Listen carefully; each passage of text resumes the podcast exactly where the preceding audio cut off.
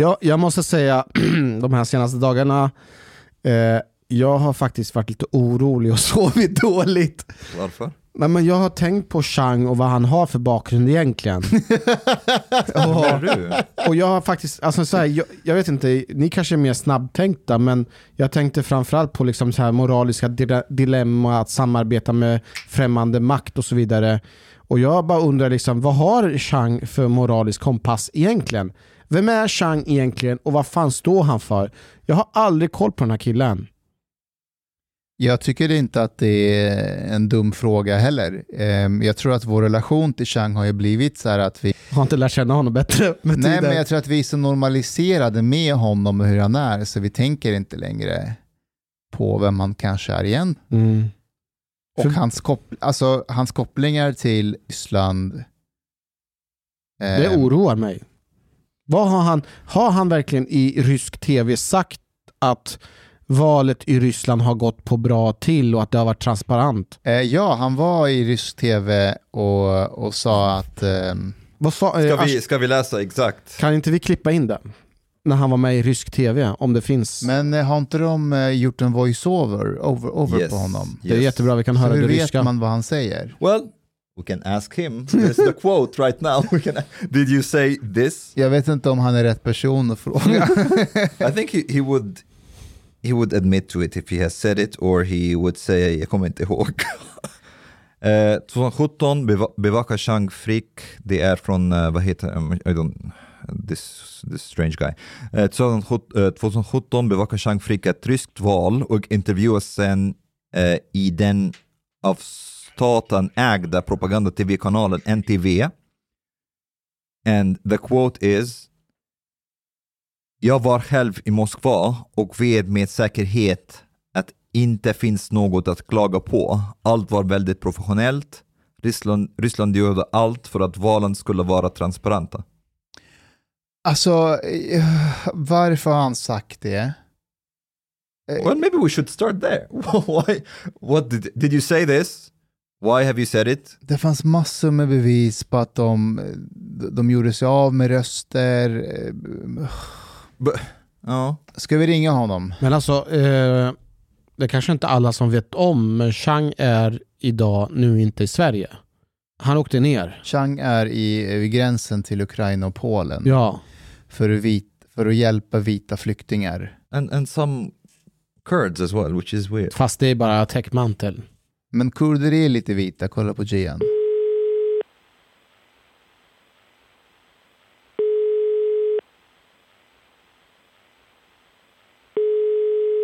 Hallå?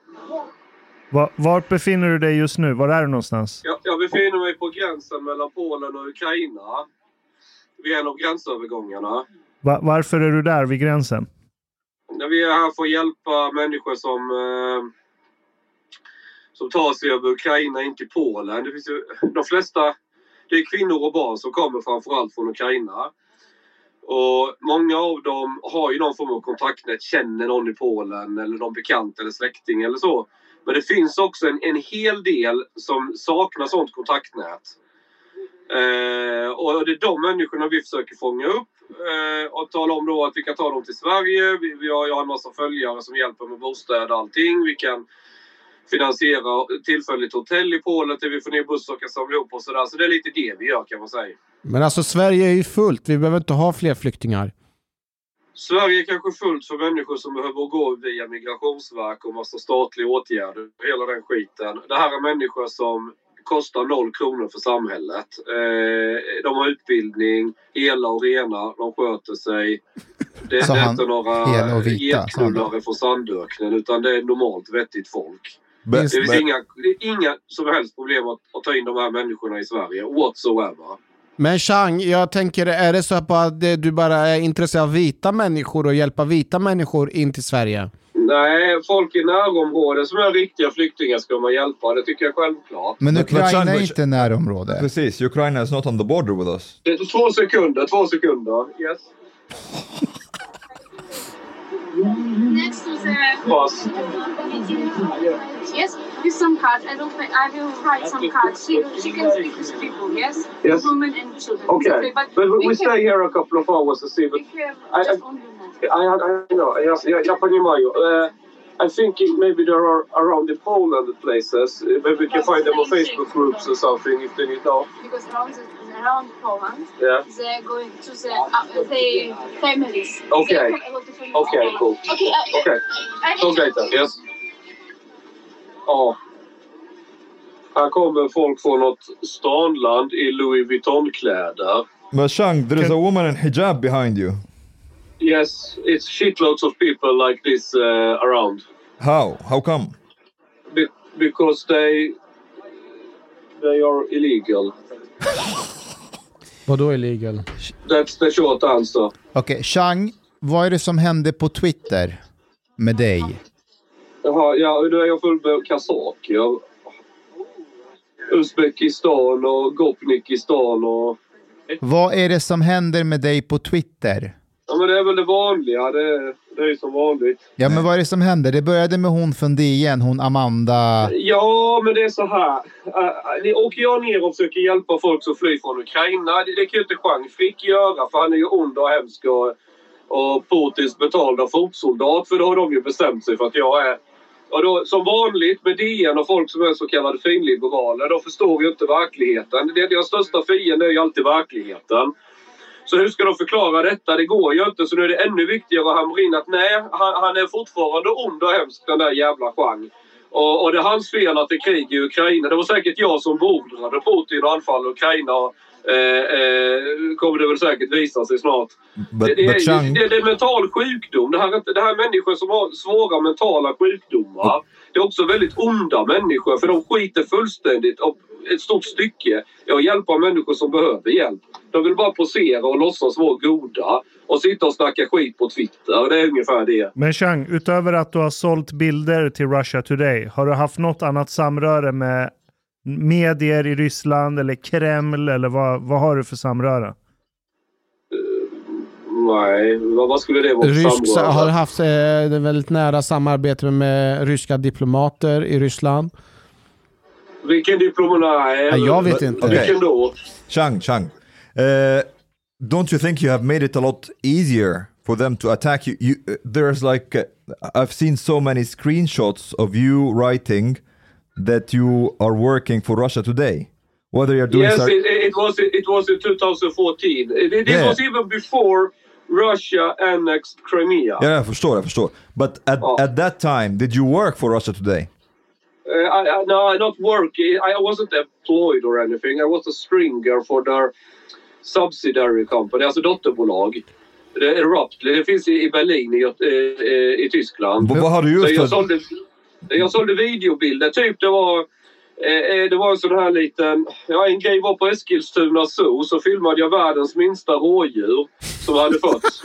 eh, och så var det lite klippbilder och så hade de det då för erbjuda till sina klienter. Alltså, Ruptly är mer som en bildbyrå som TT ungefär som köper och säljer videobilder. Okej, vad, vad, vad sålde du mer då, förutom det? Eh, nej, ja men det kunde vara någon nyhetshändelse, kanske någon demonstration om någonting i Sverige och så ville man ha...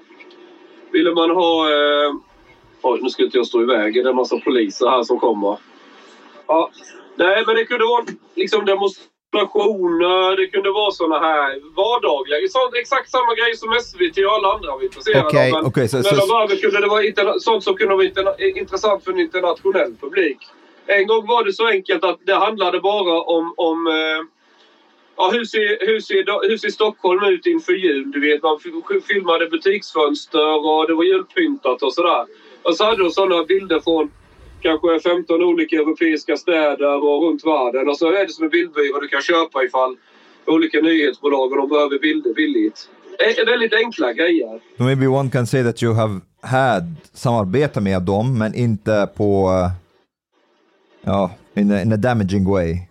Is this what you're saying? Nej, nej inte- det är helt okontroversiellt. Alltså, jag har många av de här videobilderna finns säkert kvar på en del hårddisk. Jag skulle kunna visa vad det är.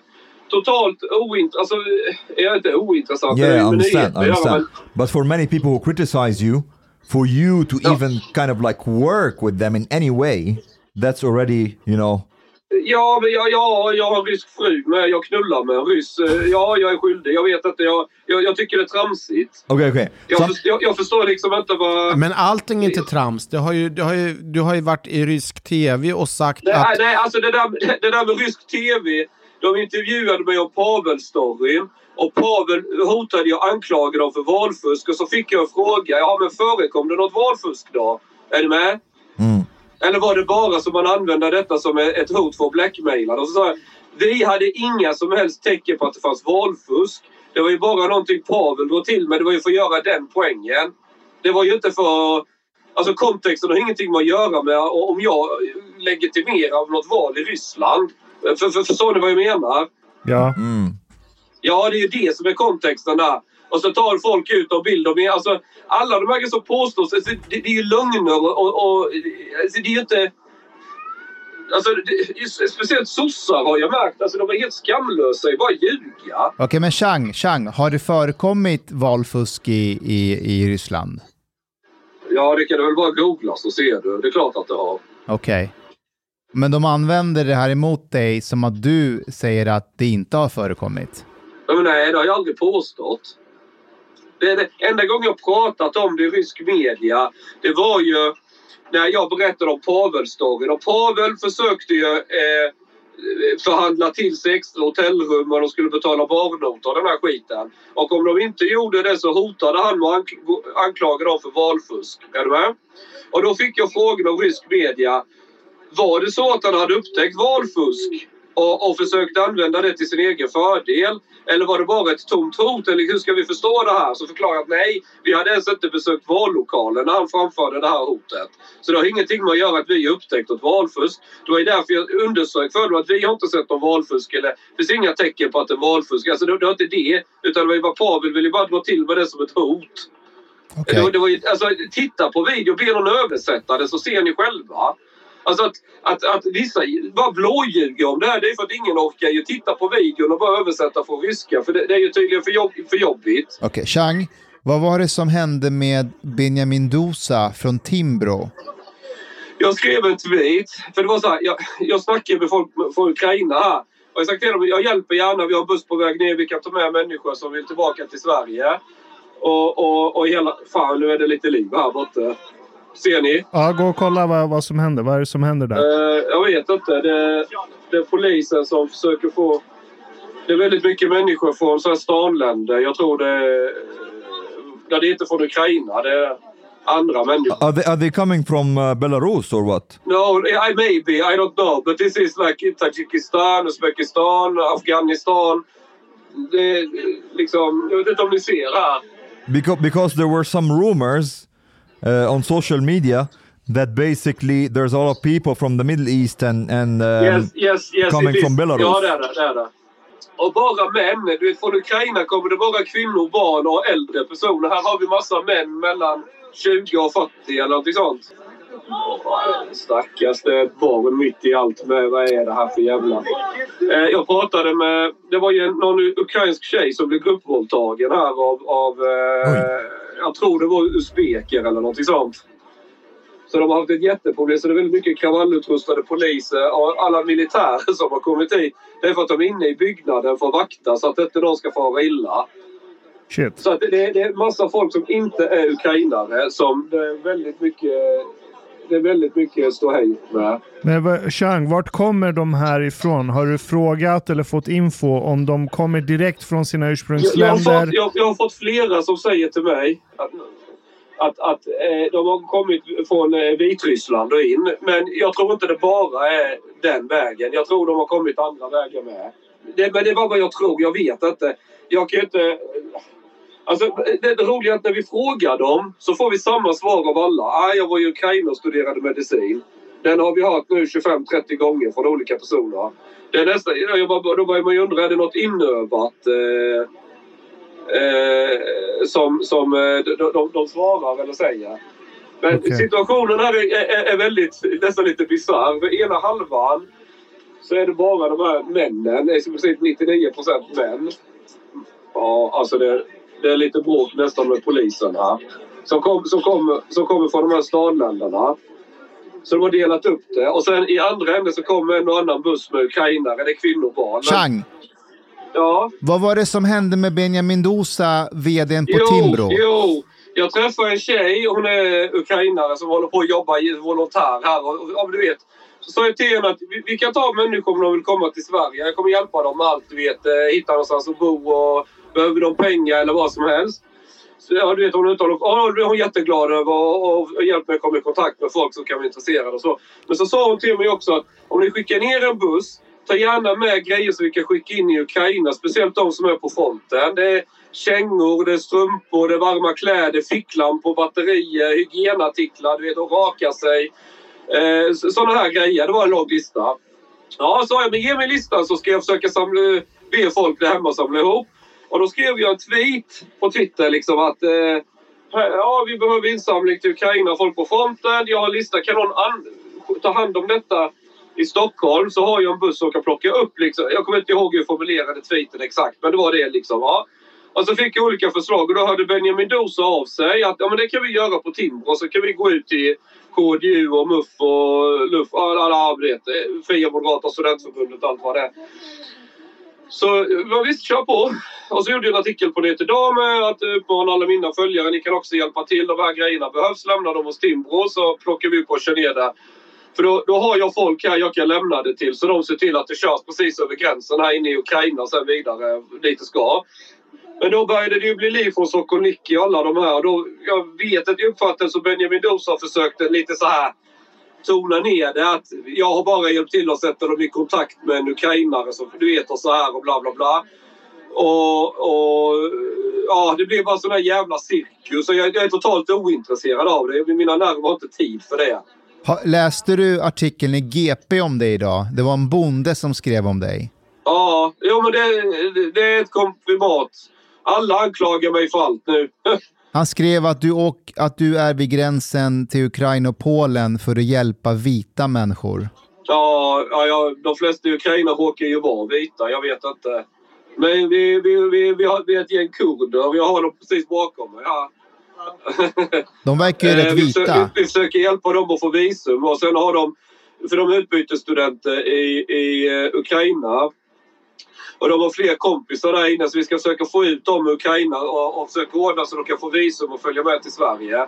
Så jag har precis pratat med gränspolisen uh, hur vi ska göra. Vi, vi, vi ska försöka få tag på svenska ambassaden. Så jag vet inte, jag vet inte om kurder räknas som vita. Jag är inte så duktig på den där jävla... Chang, now you want to bring people from the Middle East to Sweden. Who are you? Vad fan är No, du? no, Vad händer med dig? no, but one of them is is married to to Ukrainian girl, and the other one he have girlfriend in Sweden. Okej, Ja, då, då är de gud. kosher. Men Chang, Chang alltså, du, har alltså du har blivit refugees welcome. Ja.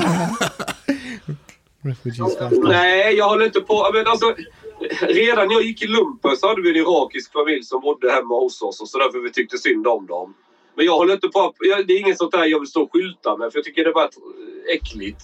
Nu, nu, nu är ju såklart, det här är en stor mediagrej. Det är fan krig i Ukraina och But, gränsen. Och alltså det är klart att jag twittrar och berättar om det av det skälet. Men, but Chang, men jag, Ukraine is not on our border. Why? no, det, det är ett närområde. It's close to us.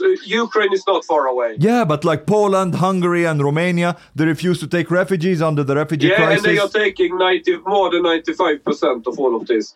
But I, I think Sweden should take some They can take them. also because we, we, are, we are not that far away. Chang, jag har faktiskt en fråga som jag vill ställa direkt till Mustafa när vi ändå ha- har eh, integrationsexperten. De här personerna som Chang tar in, vad skulle du vilja ge för rekommendation? Vart ska de här ta vägen? Vart är det bäst för dem att optimera deras integrationsprocess in i svenska samhället? Och vilket namn ska de lägga till? Alltså eh, grejen är att de kommer ju att hamna i eh, områden som är utsatta. till Nej, att börja nej med. det kommer jag se till att de inte gör. Men hur, hur ska du se till? Hur? hur? Därför att så här. Eh, ska de bo i Sverige? Jag vänder mig till min hatsvans och talar om att de här, de här människorna har vi. Vem kan hjälpa dem med boende? De ska hamna hos eh, svensk... Alltså, de ska komma in på rätt sätt i samhället. Inte genom Migrationsverkets jävla försvar med massa... Han har blivit politikhäxan. Wait, do you want do you want Swedes? Vad hände? do you want Swedes to take Ukrainians in their homes? Yes, I have, uh, I have shitloads of people who have offered this. Och det, eller eller så har de ett, ett, en stuga, ett hus eller någonting som står tomt som de kan bo i. Och så hjälper in dem den vägen. Det är så det funkar i Polen. Men eh, Chang, jag har en fråga. Varför, de här personerna som har hus och stugor över, varför har de inte erbjudit det de här stugorna till eh, de här flyktingarna som vi har fått ta Ja, emot sedan tidigare? du själv? Eh, Jag frågar dig, det är jag som ställer frågorna. Därför att sven, svenskar... Eh, svenskar, det är det mest läpparnas bekännelse att man vill hjälpa människor från Mellanöstern. Svensken är ofta... Eh, eh, så brukar det vara. Folk, ju längre kulturellt avstånd det är mellan människor, ju svårare är det att identifiera sig med dem, ju, ju mindre blir viljan att hjälpa. Chang, it's not, Chang. It's not strange actually. Chang, får jag, får jag säga en förutsägelse vad som kommer att hända om ett till två år? Nej, nej vadå? Om ett till två år, när du har tagit emot de här ukrainarna i Sverige och placerat dem i olika hem hos din svans, då kommer svenska staten och Migrationsverket komma fram till att de inte får stanna kvar i Sverige. Då kommer du, din svans, att tvinga högern och SD att ge dem amnesti. Vi kommer göra en Jag, jag, amnestilag inte, för jag är dem. inte säker på det därför att många av de här vill nog tillbaka till Ukraina. Givet, det beror på hur det utvecklas i Ukraina. De här människorna, de vill, de vill tillbaka till sitt land. Alltså, jag möter lastbilar, bilar, personbilar som kör från Polen in i Ukraina hela tiden jag kör här. Och det är män som har varit och jobbat i Tyskland, i Sverige, i olika länder. De går tillbaka till Ukraina för att slåss. Det är bara kvinnor och barn som lämnar Ukraina. Men eh, Mustafa, kvinnorna, barnen, vad, vad, hur ska vi integrera dem? Hur ska, vad skulle du ge för rekommendation om de inte hamnar i svenska hem? Har du några bra tips och idéer? Ja, alltså, så länge de inte hamnar i utsatta områden så har de en hyfsad chans. Men frågan är hur de ska undvika att inte hamna där. Nu utifrån Changs perspektiv så kommer alla vara så pass ödmjuka och generösa och öppna sina hem. Alltså hela omvärld, alltså hela Sverige, allting verkar ju vara omvänt. Personer som mig som tycker oftast att samhället är fullt, vi, vi belastar redan alla samhällets resurser. Vare sig det är socialtjänsten, polisen, skolan. Nu är det tvärtom, nu ska vi ta emot ännu mer. Ja, men de här människorna belastar inte. Ni, ni fatt, alltså, människor från Ukraina belastar inte. De belastar inte i Jo, Polen. men De betalar skatt där De behöver gå i jobbar. skolan. Då behöver inte de, gå i skolan, behöver inte de ha sjukvård, behöver inte de hjälp från... Jo, men varenda jävel från Ukraina som är klar med skolan. Det, det är skitlätt att få dem i arbete. Det är människor med utbildning. Det är väldigt kulturellt nära Sverige. Det, det, det, är, inte, det är inte alls... Ja, de lär sig svenska väldigt snabbt. De, Är inte det här alltså, någonting... det, det här är inte ett... Chang, är inte det här precis vad Stefan Löfven sa om flyktingarna från Syrien? Att det är ingenjörer, läkare, Jo, tandläkare? jag vet. Men eh, till skillnad från honom så har jag rätt. Okej. Du låter som Sandro Ja, Scocco. och en sak jag måste säga. Det, var, det fanns folk från Syrien som hade eh, eh, utbildning. Men, men eh, de, de, de kom, tog sig inte i första hand till Sverige. De tog sig till länder där du får mycket högre lön för att du är läkare eller vad det nu är för någonting. Vi har ju ett skattesystem som gör att människor med hög utbildning väljer ju hellre andra länder. Du tjänar mycket mer pengar i till exempel USA. Så att det, det, det, det, det, det vi lockar i Sverige med vår politik det är framförallt de som vill ha bidrag.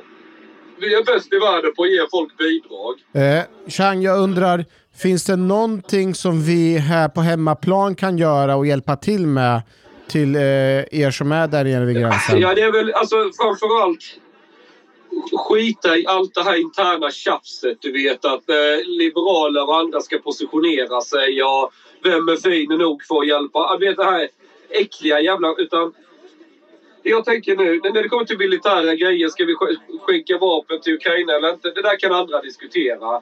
Jag, jag har väl mer fokus på de som flyr och försöker hjälpa folk som har... Ja, du fattar hur jag menar. Jag, jag, jag, jag är ingen expert på allt samtidigt. Men, men jag tror framförallt... Känner man någon från Ukraina eller så här människor som inte kan flytta dit eller... Eh, Försök, ja, det väl, jag, jag tror på det här att man ska försöka hjälpa en annan människa direkt. Inte där bara skänka pengar till någon organisation och så har man eh, betalt sig fri från dåligt samvete. Chang, Utan eh, eh, möta människor, liksom, hjälpa dem på riktigt i It verkligheten. feels- Jag tror det är mycket bättre. it feels like you are like a couple of days away from just screaming det handlar om barn! You're getting there. Eh, det, alltså, om, vi, om vi går bort till lägret där det inte är en massa stökiga jävla babbar från tredje världen. Utan vi går där det faktiskt är folk från eh, Ukraina. Så ja, det är kvinnor och barn. Kan du ändå få en sympati och förståelse för alla på hemmaplan som ville hjälpa alla flyktingar från Syrien och så vidare 2015? Jag, jag, lyssna på mig nu. Jag vet att det finns folk eh, från vänsterkanten som är genuina i det. Och även om jag inte håller med kanske i deras åsikter i allting. Så jag har all respekt för de människorna och det, det sa jag även 2015. Men det är ett fåtal som går hela vägen och engagerar sig för att hjälpa en annan människa. Det kan vara roligt de första dagarna man känner sig god och fin. Kolla, nu jag, jag visar att jag bryr mig, handhjärtan och hej och hå. Men sen kommer det praktiska. De ska bo någonstans, de ska ha en försörjning, de ska betala för det om de inte själva hittar jobb och hela den här biten. Och, och, och, och det där, det är det som är det svåra. Det, det är enkelt att släppa in människor i sitt hem, men att få det att funka i längden utan att det går åt helvete. Det är det som är det svåra. Och, och det är också därför, men, men det är också det som behövs om det ska funka. Du kan inte ta människor, placera dem i någon flyktingförläggning och sen tro att det kommer lösa sig självt. Det, det funkar inte så. Utan människor måste få en naturlig väg in i samhället och ja, lära sig språk, hitta ett jobb i, på egna ben och, och, och, och kunna få någon bra självkänsla med att okej, jag kan klara mig här, jag kan bli medborgare precis som alla andra och funka. Men Sverige har varit jävligt duktiga på att få folk att bli någon beroendeställning till staten. De är någon andra klassens medborgare. De har odlat resentiment eh, och ja, ni fattar vad jag menar. What? Okej, okay, uh, das vidania. Take care. Goodbye, goodbye. Hey, Yeah, bye bye, bye bye. I, I don't recognize Chang anymore. Nej. He's Yeah. like I, I was saying like it seems like he's really two days away from Ja, like det just bra screaming analys. det handlar om barn! Bra, bra, like bra we are analys. the anti-immigrants. And he's like, you know, there's people, we have to take care of them. Um, Shit, innebär det att vi har blivit SD? Nej, SD har Nej, blivit, nej. SD har blivit Miljöpartiet. What, what's happening? Ja men, What is happening? ja, men vadå? I'm De still är, the same.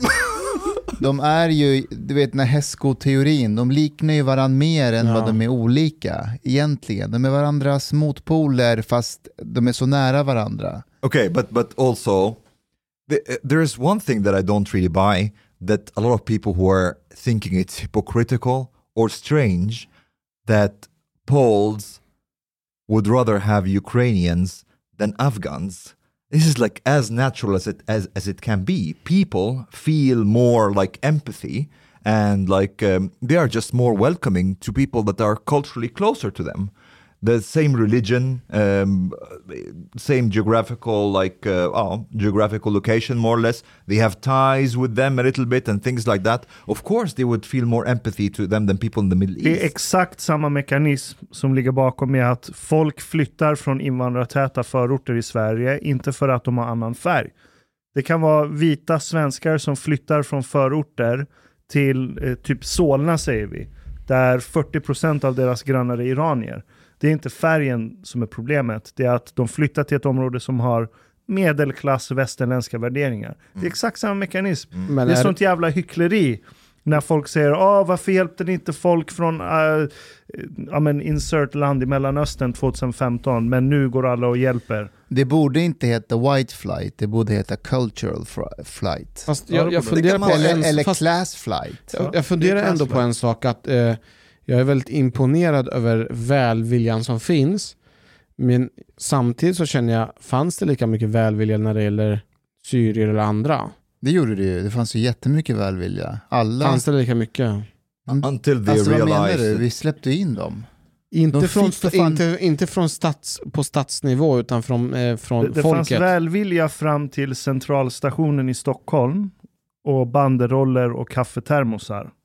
Men när det var, vad ska vi göra med alla nu? Ja, här är ju en Då skillnad höll nu. alla käften. Här är ju en skillnad, för här öppnar man ju upp sina hem och verkligen vill ta emot dem. Ja. Och här menar jag på att det skiljer sig. Men vänta nu, vänta nu. Det gjorde man ju. Alltså, ha- people. Hade det inte varit för civilsamhället, Migrationsverket och staten hade inte klarat av den, den, den flyktingvågen som kom But 2015. are you, are you sure really about that? I Dude, mean, like, okay, but how, många I haven't, upp. I haven't mean, but I haven't met like so many people who took in Syrians in their homes. Inte i Oh. sina hem.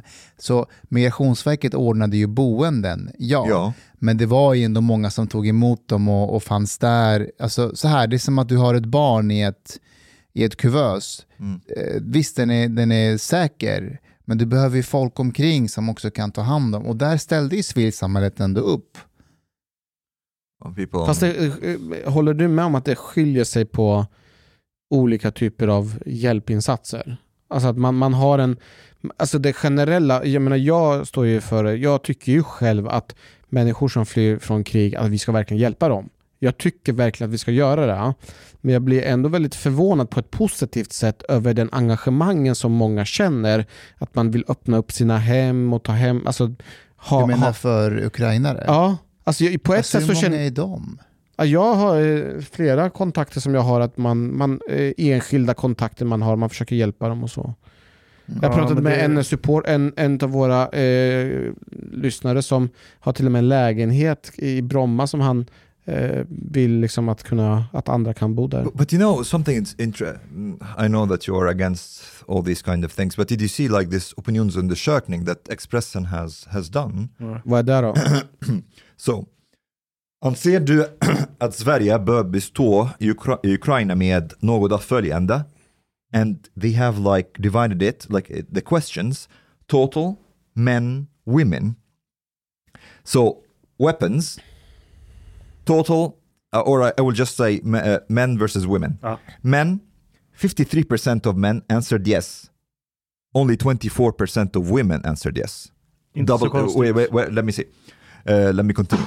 Yeah, Okay. one can think that when it comes to weapon. Pengar. 58 män, 45% kvinnor. Kvinnor mindre än Aha. män som vill skicka pengar till Ukraina. Militärträning, 42% män, 23% women. Militärstyrkor, soldater, 15% män, 11% eh, kvinnor. Annan krigsmaterial, bla bla bla bla. But anyways, like... eh, Var det någon kategori där kvinnorna hade högre än männen? Nej. Kärlek. Jag har, jag har en teori Eh, om att... actually, actually yes. uh, tveksam. Unsure. Unsure. 28% women, 7% men. Men Omar, jag, so much women. so Omar- much more women Men unsure. vänta, vänta, kan jag inte har, jag har verkligen tänkt på det här. Jag har tänkt på det, för jag såg ju det här inlägget och jag har tänkt på det här att är det inte så generellt sett nu att till viss del kvinnor, när det gäller deras trygghet och säkerhet, man förlitar sig helt och hållet på män eller staten, att det är någon som ska skydda en. Eh, och man tar den här, de här säkerhetsaspekterna oftast för givet. Så när man ska bistå andra länder med att hjälpa dem, då säger man nej det behöver vi inte. Så de, tar, alltså, de tänker inte att, att de behöver verkligen ha hjälp. Jo men det är det och jag tror mycket av det ligger bakom vänsterröster som var extremt för att Sverige ska ta in migranter 2015. Att de har det här naiva förtroendet för staten. Och de tänker, ja men vi betalar så mycket skatt, klart vi kan ta hand om så här många hundratusen eh, flyktingar. För att de är naiva och tror att en flykting behöver bara en bostad och tillgång till det svenska skyddsnätet och så kommer de bli västerländska fullgoda medborgare. Eh, och det är ju där naiviteten verkligen lyser igenom. För att är du kulturellt långt ifrån landet du kommer till så är det inte bostad och skyddsnät som kommer lotsa in dig in i det vardagliga Hur, livet. hur tror ni det ser ut med skänka pengar till eh, UNHCR, eh, Rädda Barnen, eh, Bröstcancergal, alla de här? Vi- Vilka tror ni skänker mest pengar? Jag tror det är främst kvinnor. Jag Ja. tror det också. Men då, då vill ju kvinnor hjälpa till. Jag tror att de här frågorna var mer militär. Exakt, och men det är det här som, som är min tes också. att eh, På generell nivå när det gäller frågor kring trygghet och säkerhet, inte för sin personliga grej att bli utsatt för våldtäkt eller så. Jag tror att kvinnor generellt sett tar saker och ting för givet. Och därför så har de den här inställningen att nej, vi ska inte bistå med krigsmateriel. För för dem så är det självklart. But the, the, even money, it's a minority that wants to send the money. ja, fast det, det var väl eh, Ja, 45 procent 45 om, om en... kvinnorna. 50, 53, uh, okej, it's still like... Det är ah, inte så mycket. 58, 58, 58 Okej. män och 45 kvinnor. But I have another Fast, theory. fast, fast, fast I, jag tror att det var kopplat till militär också. nej, nej, nej, nej, nej, det är pengar bara. Men vad ska Till de ha Ukraina. pengarna till? Well, anyway, Jag tror de kopplar det till I militär. have another theory that Få could höra be... Omar, vad är din teori? It's something similar to yours, but like in a in a different way. I think maybe a lot of people, and especially women, don't want to get don't want to get involved in conflict. They are like, okay, there's a conflict over there, Ryssland, Ukraine. Why get involved? This seems dangerous. This could be something. Det låter väldigt olikt kvinnor, de gillar ju konflikt. De gillar ju... Men Fast- jag, tror, jag tror generellt sett att det är, handlar om att de har ideologiska principer, att allting som har med väpnat våld och makt och sånt att göra, de, de tror inte på det. De tror att det går att lösa med att Men- liksom, om man Så du menar, du menar alltså att män och kvinnor tänker olika? Ja. Är det det du säger? Ja, utifrån, i, i, utifrån biologisk uppfattning, utifrån hur man lever och lever sina liv och så. Jag tycker det här är väldigt And, and sexistiskt. Vänsterpartiet också tänker olika. Men Vänsterpartiet består ju främst av kvinnor. det är ju för fan sjukt att de inte 80% ville kvinnor. skicka... Det var sjukt. Men, men också, but they are split inside the party as well. Jonas Sjöstedt gick ut och kritiserade dem. För att han är man! I think par, pa, partiledning vill eh, också skicka vapen. Det var partistyrelsen som inte Ja, vill. jag tror Nooshi ville till och med egentligen. Ja. Ja, det Ja, ja, det vill hon säkert. ja, ja. För att hon har en förfluten från kommit hit som flykting. Jag såg, jag såg eh, deras... Eh, det var någon kvinna som är högt uppsatt som blev intervjuad. Vad fan var deras... Eh, jag kommer inte ihåg vad hon var. Ja, just det. Det var någon fick- som la ner rösten. Ja. Ja, så här, varför har ni lagt ner en röst? Varför vill inte ni skicka vapen? Och då sa hon så här, nej, utan vi tror att eh, vi vill hjälpa dem med ekonomiskt bidrag så att de själva Ola kan... Andersson, tror jag. Nej, nej, det var inte Ulla nej, det var Andersson, en det var någon yngre kvinna. Det var en yngre kvinna. Ja, ah, okej, men hon, hon har någonting. tweetat om det Mm. på... Vi, vill, vi vill hellre hjälpa dem eh, med pengar så att de själva kan bestämma eller något sånt där. Mm, Vad ska de göra med pengarna? De kommer köpa vapen. Exactly. This is Ola Andersson was like right, like replying to people who are criticizing Vänsterpartiet, saying no, no, we want to like send them a lot of support, but like money. And it's like if everybody does not want to like sell them weapons, what will they do with this money? Mm. Förstår du? Jag, jag tror det var Hasse Brontén, han komikern, Mm. gjorde någon rolig grej att jag tror det var under Ulla Andersson, hon skrev att vi vill sk- skicka pengar, inte vapen. Då hade han skrivit så här, någon blir rånad och säger, jag blir rånad, eh, kan du ge mig tårgasen? Så bara, nej, här får du pengar till att köpa tårgas. När jag läste, det var fem ledamöter i Vänsterpartiet som la ner sin röst, precis som Ulla Andersson gjorde. But uh, and did you see in uh, the European Parliament, they also did not vote uh, on a motion to att fördöma Rysslands agerande mot, mot Ukraina. And basically, uh, Malin Björk, like, um, uh, she, she basically said that she did that. Vem är Malin Björk? uh, she's, she's in the European Parliament, she, från Vänsterpartiet. Mhm. Uh, and she said that she did that because the motion was NATO friendly. NATO Huh. friendly. It's like, a, and it's like, uh, I don't understand. This is just like bizarre to me. And Men- I men don't really hatar- understand why. De hatar NATO, det är en ideologisk grej och när verkligheten krockar så väljer man ideologin. But they are like, th- that's, that's fanatical. De är, verkligen, de är, de är väldigt NATO-ovänliga. Tycker ni vi ska gå med i NATO? Jag tycker Ja! absolut det. Actually, fast, you know fast what? vänta, det är, Mm. är det helt såklart ja? Well, the thing is, I think it it's either should be definitely yes or definitely no, because the most dangerous thing to do is what we're doing right now. Same as Ukrainians, like, ah, maybe one day they'll be like Russia will be like, Fråga, okay. fråga Ukraina. Ja. Varför hjälper inte man Ukraina på plats? Varför går inga länder in och slåss mot ryssarna? De är inte med i NATO. Mm.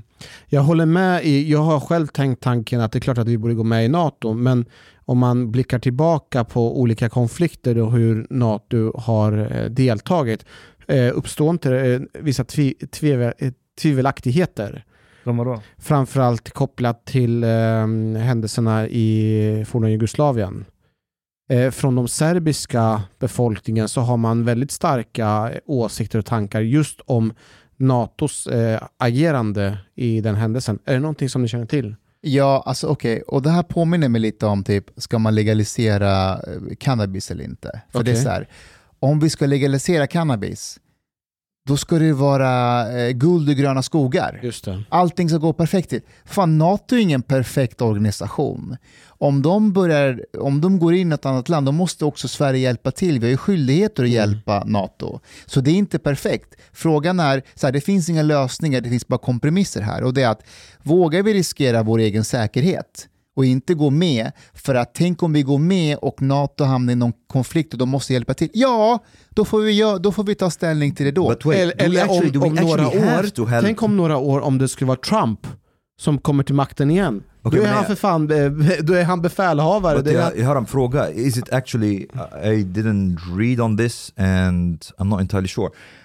Do we have a response, if you are uh, a, NATO member, do you have responsibility to go to war alongside any NATO member even if they are the ones attacking the country? Nej, nej, nej, nej. Bara om du blir attackerad. Uh, uh, Ja. So that's only defense. Så om defense USA agreement. går in i Irak, så inte all, vilket de gjorde, så Ja. var inte alla NATO-länder skyldiga att joina. It's just defense. fast, so fast å andra sidan så kan det inte vara så att ett NATO-land provocerar. Eh, låt säga att Turkiet provocerar kurderna, kurderna går till angrepp, pam, så får vi åka in och De är, hjälpa till. Tur- Turkiet är inte med i NATO. Turkiet är med i NATO. Är Turkiet är med i NATO? fucking NATO. It's the Vi går thing. inte med i NATO.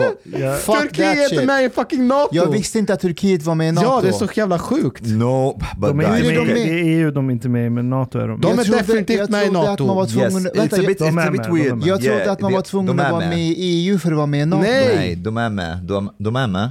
And it's a bit weird, but okay, I get you, and that's shit. But at the same time, like advantages versus disadvantages, for Sweden's security, it's Ja. way better to go in, into NATO today. Okej, Jag har okej, ett jag, har ett förslag, jag har ett förslag. Jag har ett förslag. Sverige ansöker om NATO-medlemskap med villkoren att Turkiet lämnar NATO. Tell them fuck you. Men No, vad, no, tror but- ni, vad tror ni om att eh, vi skulle bilda vår egen allians runt Österrop, eh, Östersjön med, med, Finland. med Danmark? Nej men så här. Alla andra är med i NATO. Finland, det är bara, det är bara vi, vi, vi finnarna ju. But, but did you see Finland? Ja, jag var inte färdig. Okej, Okej, okej. Eh, min idé här är det att Danmark, Norge, de är i NATO. jag vet, men de får fan gå ur NATO. Och Finland och sen med oss och tillsammans med alla Balkanländer kan man inte, eller så här, de behöver inte gå ur den, men kan vi forma en egen allians? Hanif, this is like the Swedish narcissism is getting like uh, it's very strong vibes from you now. Like if you Du får gärna bemöta den Yeah, istället för att yeah, bara nonchalera. yeah. You, you are go, you're going to Denmark and tell them get out of NATO, we will protect you. and they're like, ah, Sweden, we don't need NATO, Sweden is with us.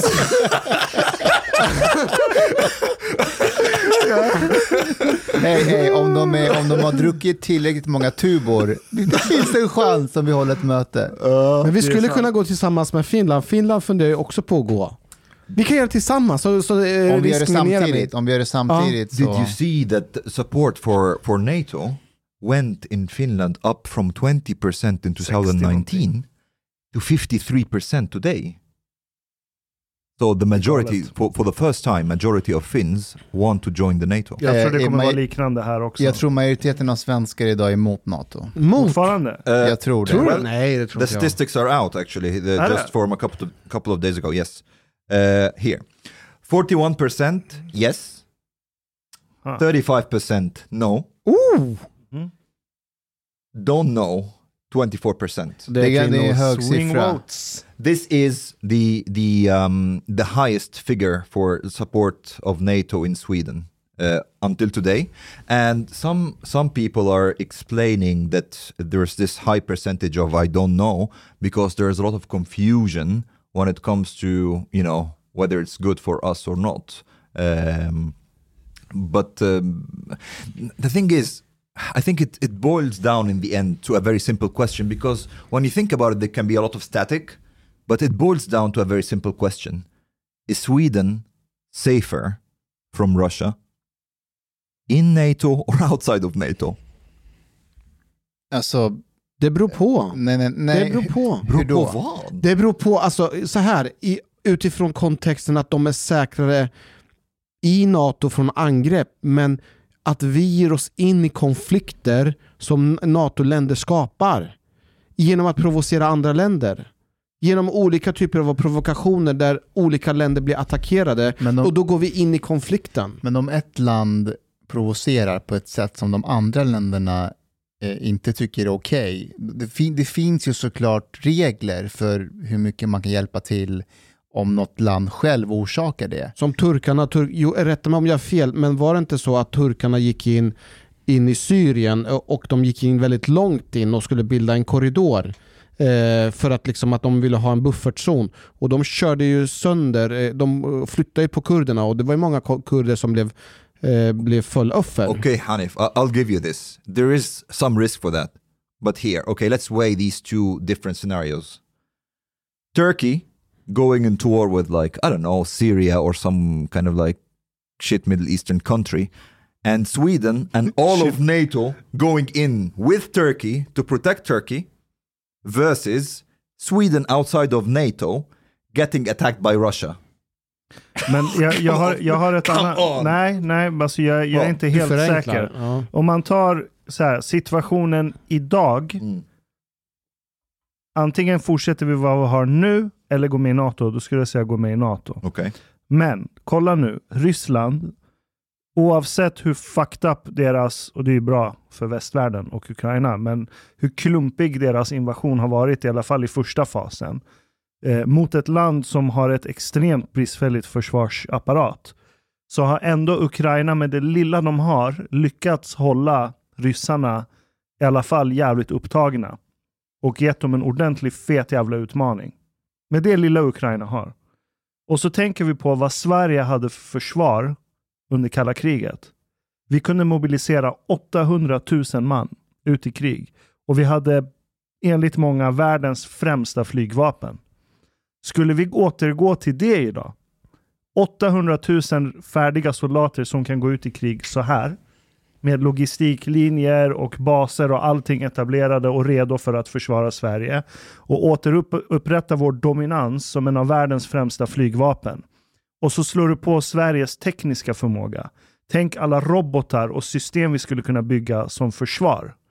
Då skulle ett, resten av västvärlden vara beroende av oss för att vi skulle kunna leverera tung militärt materiel till dem. Så redan där kommer vi få militära samarbeten utan att behöva vara med i NATO. Samtidigt som Ryssland skulle inte haft en chans att kunna köra ett invasionskrig mot Sverige om vi har ett försvar i nivå med vad vi hade under kalla kriget. För vi får inte glömma, Ryssland kommer inte ha som första mål att invadera Sverige. Det kan de inte ens göra för då måste de gå via Finland, Norge, det kommer vara väldigt svårt för dem. Och Östersjön. Så enda hotet Ryssland skulle vara mot Sverige, det är att Ryssland börjar avancera i forna Sovjetstater och kringliggande områden där de behöver använda Sverige för någonting. Så Ryssland kommer alltid vara i krig med någon annan för att de ska behöva Sverige. Så jag tror inte ens vi behöver vara med i NATO för att garantera vår säkerhet mot Ryssland. Uh, Vi behöver gå tillbaka till ett försvar som vi hade runt kalla kriget, post kalla kriget. Och det Okej. kommer ta 200 år. okay, but but I but Det kan, jag, vi, jag, faktiskt, vi var på en fest i somras där det var en eh, Just det. det var någon- pensionerad, högt uppsatt person från försvaret som var på den festen. Eh, och jag, vi pratade om så här, hur lång tid det skulle ta att komma tillbaka dit. Ja, det skulle väl ta minst 20 år. but uh, Ashkan, och you're making like many assumptions here. I think. Ja. First of all, one, uh, I you're assuming that Russia is having difficulty with the Ukrainian military, and I don't think this is true. Uh, I think they are having Relativt. Alltså med No, tanke but- på deras yes, superiority. Yes, yes, yes. But uh, partly because I don't think at all Russia is going full savage on Ukraine because they don't want to alienate the population. Correct. Uh, so, like, if they went full in artillery bombing, you know, they could have bombed them to like the Stone Age. Um, so that's one thing. Uh, second thing, you're assuming that if I understood you correctly, that it's possible for just Sweden alone to withstand the Russian military going full savage. I don't think Men that's de an- kommer inte, alltså, Ryssland har inget incitament att gå full savage på Sverige. This is the Som ett, första that you're dra- som ett första drag i en invasion. this is the third assumption that you're making that uh, that Russia doesn't really. Are you saying that doesn't really need to attack Sweden or what? What are you? Ja, men alltså, om Ryssland behöver komma i militär konflikt med Sverige så Ja. beror det på att Ryssland håller på med militär konflikt någon annanstans och de behöver Sverige som en outpost. Eller att de behöver sjöfarter och sånt. But don't you think that's also an assumption? Det som, det som skulle kunna Det är, en, det är en assumption, Yeah. men all, all militär strategi bygger på assumptions. Yeah, but Men det är ju e- ett område, en strategi som de skulle kunna, det är ju att ta Gotland. Att ta Gotland är en strategiskt jättebra position för Ja. att kunna gå till angrepp mot alla andra länder. Man skulle från ryska sidan kan de vilja ha komma åt Sver- Sver- geografiska områden för att kunna därifrån kunna fortsätta expansionen. Tror inte ni att gotlänningarna vill att ryssarna tar Gotland så de slipper Stockholmsveckan? and and they have already Russia has already threatened Finland and Sweden. Ja. Uh, I I don't think I don't think we should really assume safely assume that Putin is a rational actor. inte längre. Uh, not, Han är inte not- rational, jag håller med. Not necessarily. Absolut so, inte. So and and if he has like this romanticism about being a tsar and things like that, I think I think it's good to go with the NATO Ja. right now. Ja, just nu, vad vi Yes. har just Yes. nu, ja, vi är mycket farligare sits. Yes. Vi kommer inte kunna upprätta vår militära kapacitet för att hinna med vad Putin kan hinna med så länge han lever. Jag tänker ändå att vi har väldigt, väldigt mycket eh, unga män i det här landet som skulle kunna komma till användning. Eh, vad Are you talking tänker... about the immigrants or are you talking about the Ja, Swedes? framförallt unga män generellt sett i förorten som är rastlösa, som inte har något bättre för sig. De här skulle vi också kunna snabbutbilda. But why, why would they Vill fight? vi ha alienerade, rastlösa kids Alltså, om från de förorten får- med vapenträning? Mustafa, vart skulle du vilja placera Ja, i lumpen, ungdomarna? om, om de får rätt förutsättning för att skapa ett vi-känsla, lumpen är en jättebra plats. Skulle du vilja sätta dem i luftförsvars, luftvapen eller på, i, Vi inom... börjar med att de är kockar. Sen, sen, Okej. sen tar vi det därifrån. Yeah, but I think, li- like you said, like if they have V-känslan, I, I'm not so sure. Jo, men man skapar Var det inte så det hände där. med svarta förut i USA? Att man skickar svarta längst fram i kriget och sen skapar man en viss känsla Det kanske inte är längst fram då. Men, Buffalo eh, Soldiers, eller vad fan de hette. Jag tror inte kanonmat skapar vi känsla. Alltså. Nej men efteråt så kunde man känna, men efteråt så kunde man känna stolthet. It can be practical! It Men can be practical! Men efteråt så kunde man känna stolthet över vad de åstadkom och då kunde de bli accepterade i gemenskapen. If anyone is left, they'll be all dead. Såg ni Ja. att BBC sa, gick ut med att, eh, att ryska soldater förstör sin egna utrustning och Ja, jag såg fordon det. för att de vill inte Är det kriga. sant? Nej, alltså allvarligt talat, det. hur många ryssar tror ni, alltså av militären, som är så här, det här är rätt beslut att vi invaderar Ukraina. De där, finns det verkligen någon fiendeskap, alltså jag tror riktig inte det. fiendeskap mellan I Ukraina think some, och, och some, Ryssland? some Russian soldiers don't even know that they are really Ja. in a war. Ja, jag såg det också. Jag Men- tror att det är en militär övning Men kan det här vara... ett eh, annat land. Kan det här vara anledningen varför inte ryssarna har använt sig av eh, flygvapnet? För vanliga fall, i vanliga krig så brukar man alltid göra räder och bombardera. Ja, Sen ju, kör man i marktrupperna. Mm, de har ju hela eh, världens ögon på sig, de vill inte gå full i bananas. Mm. Eller know- så är det officerare som har bara sagt nej, vi är kompisar. Ja, det kan vara vi, det är, vi, vi, vi vägrar, för det verkar som om de är ur synk. Mm. Ja, om det är någonting de har gjort det är att de har vä- eh, satt till liv ukrainarnas stridsmoral. Mm.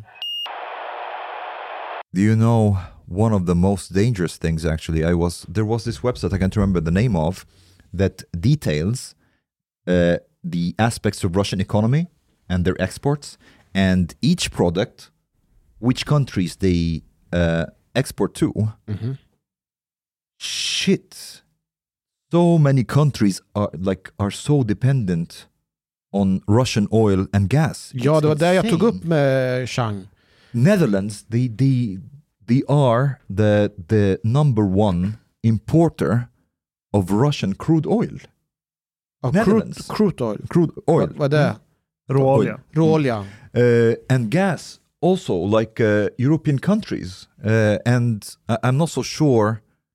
Like they are, we have some strategic stocks like in Europe, uh, so strategic reserves that they are they will begin to release.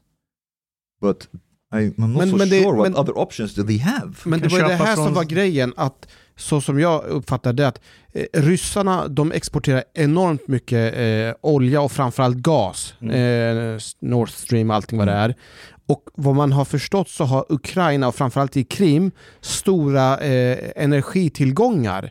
De har inte kunnat få tillgång till att eh, anrika, eller vad fan det heter, få ut det förut för att de har varit för fattiga. Men med hjälp av eh, utländska bolag som har haft möjlighet att påbörja. Skulle de påbörja eh, få ut både olja och gas därifrån så skulle de ju konkurrera skiten ur ryssarna. Och det är därför som en teori är att ryssarna har gått in för att ockupera framförallt områden där det är eh, väldigt mycket energi. Och det är just Krimhalvön och även de här eh, nya områdena som har eh, utropat sig självständiga. Så det här blir ju I värsta guess- konkurrensen mot ryssarna. I guess it's possible, but I think it's like um, it's more about him wanting to have uh, an empire. Det tror inte jag. Jag tror det. I sådana fall Alltså. E- Europa, tre- 30% av Europas råolja kommer från Ryssland. 30 eller 40? E- Europa, 27% av vår råolja kommer från Ryssland. Men eh, 40% av gas, Mm. EUs gasbehov kommer från Ryssland. Och förut så hade de Och en... här är ännu Ja. värre, eh, kol, alltså eh, energi i fast form. Och- 47% kommer från Ryssland. Och de hade ju en gasledning, eh, f- de har ju gasledningar som går igenom eh, vad heter det, Ukraina, men de har fått betala jätte, jättemycket eh, vad heter det, skatt på det. Så det är därför de försöker dra andra ledningar och så, och Ukraina håller på att fucka med dem. But uh, I have a question though.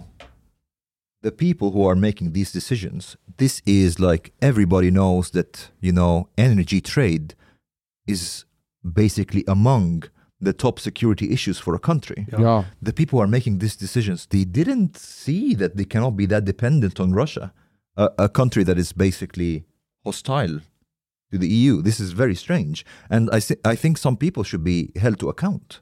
Man, man, man underskattade, man trodde ju inte att Putin skulle... Per, per Bolund borde bli held into account. But no, no, no, no. Jo. Did, didn't you see his tweet? Jo, det är exakt. Jo, tweet. jag såg Ja. hans tweet. Vad var det? Han hade så här cykla, bike, use the bike to fight Putin. F- no, eh, the tweet was fight Putin, ride a bike.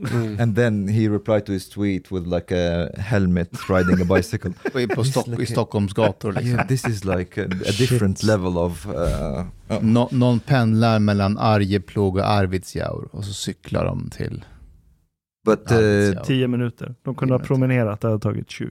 Ja. now, when the EU is waking up, they are starting to like remedy, try to to remedy this situation. So what they are looking into right now is to import liquid gas from the Middle East. Woohoo! It's a bit better. Jag, jag, jag har en Det är längre bort i där. alla fall. yeah, jag har en och- och fundering. Azerbaijan och United States. Um, and then I think this will be also a turning point in investment in nuclear power. I think they will Ja. realize at some point, well, okay, the wind will not really work that much. Russia we have to exclude. Uh, let's go for nuclear. Jag har en fundering, när det gäller gas, i vilka sammanhang använder man naturgas? Uh, I, I think um, there are countries that that are dependent on it even for, for heating. Eh, Uppvärmning Ah. av bostäder Ja. eller? Som gas i gasspis och så. När Nord Stream gick i konkurs nu, Ja just det, jag läste det. eh, och det är väl, det är väl gasledningen mellan Tyskland och Ryssland va? Ja, via, via Östersjön och Mm. så. Men för är det så att man, det är lite så gammeldags att man har mycket byggnader och sådär och att man har mycket så här gas eller att man har eh, värmer huset med gas? Du värmer hus, du använder det till matlagning i väldigt många hus. Kanske inte i Sverige i lika stor utsträckning, men också för att generera elektricitet. All right. Hej, såg du att Powell höjer räntan med 0,25 eller 25 punkter? Powell, vem fan är det? Det är eh, Riks, eh. Riksbank, Riksbanken i USA. Och vad innebär det här då för oss som inte är så Jo, men alla trodde att han skulle höja med 50 punkter, så han höjer bara med 25. Och och det är bra för the stock market. well, I, I think the right now the inflation will be really strange because because of two two things, like the price uh, of fuel. That's one thing, but also, do you know that Russia is number one in, uh, exporter of wheat? Mm. Um, Yeah. Russia and Ukraine together, Vete. uh, uh.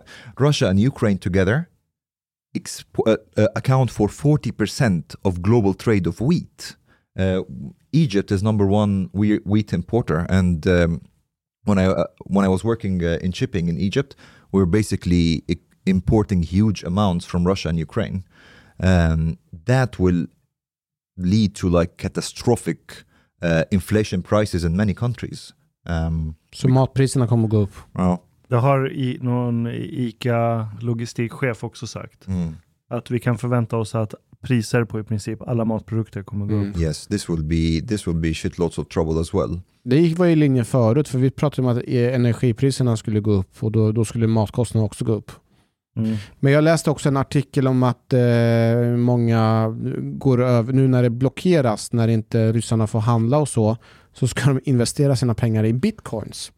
Uh, yeah, the- Ja, inte det igen. the thing is the thing is um, the central bank has been blocked from from buying dollars uh, and in Russia. And um, the Russians forbid uh, their citizens from transferring abroad and they have been also like a lot of banks blocked from the SWIFT system and so on. Um, so yeah a lot of them have um, uh, gotten into Bitcoin uh, wait for it as a store of value Tillfälligt, ja såklart. Tillfälligt. Jag hade också gjort det. Ja. Vad, vad kommer att hända om Ryssland nu tar över Ukraina helt och hållet?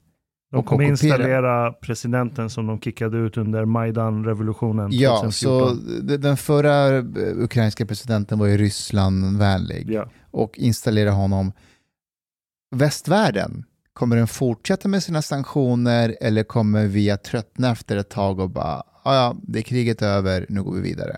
I th- I think probably there will be two camps. One camp that will say, well, it will hurt a little bit, but we need to be less dependent on Russia. Um, and because the other camp will say, well, the sanctions on Russia is hurting us. We need oil, we need gas, the wheat prices. We can't continue like this.